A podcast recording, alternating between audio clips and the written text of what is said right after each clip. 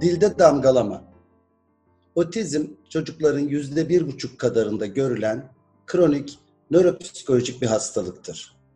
Ne yanlış anne tutumlarıyla, ne yanlış aile tutumlarıyla, ne çocuğun bir hatası sonucu gelişir. Tamamen nöropsikiyatrik bir hastalıktır. Yani çocuğun doğuşundan itibaren onun kodlarına yazılmıştır. Yani kimsenin bir suçu değildir. Onu e, suçlamak, ondan dolayı aşağılamak dünyada yapılabilecek en büyük hatalardan biridir. Emin olunuz ki yüzde bir buçuk sıklıkta görülen bu hastalık dikkatle bakarsanız ya bir yakınınızda ya bir e, aile büyüğünüzde ya bir e, toplumdaki arkadaşınızda sevdiğiniz birisinin yakınında görebilirsiniz. Otistik dediğiniz zaman hakaret etmek için kullanıldığı zaman bu söz daha sonrasında çok pişman olabilirsiniz. Çünkü otizm bir iletişim bozukluğudur. Kişinin elinde olan bir durum değildir. Beynin bazı bölümlerinin farklı gelişmesi sonucu oluşur. Yani bu çocukların beyinleri bizim beyinlerimize göre biraz daha farklı gelişir. Yaratılıştan, doğuştan beyin anatomisi farklı olarak planlanmıştır. Bu nedenle bu beynin farklılığı onda farklı özelliklere yol açar.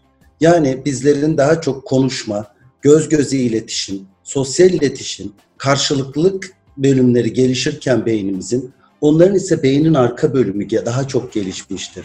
Olayların ayrıntılarını görmek, çok derin bir hafızaya sahip olmak, kendi alemlerinde olmak ve kendilerine göre bir yaşam biçimleri kurmak gibi.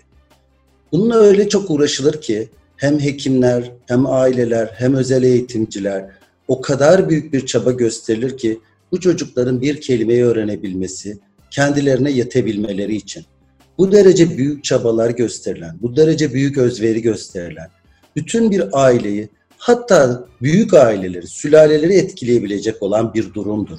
Ve bu kadar büyük emek verilen bir durumda bir de toplumdan damgalama, aşağılama, sen otistik misin, niye böyle davranıyorsun gibi sözler emin olunuz ki kalplerde hiçbir zaman e, düzelmeyecek yaralara yol açar. Ve hepimiz biliyoruz ki kalp camdandır. Ne bu insanların ailelerinin, ne öğretmenlerinin, ne doktorlarının kırdığınız kalplerini bir daha onaramazsınız.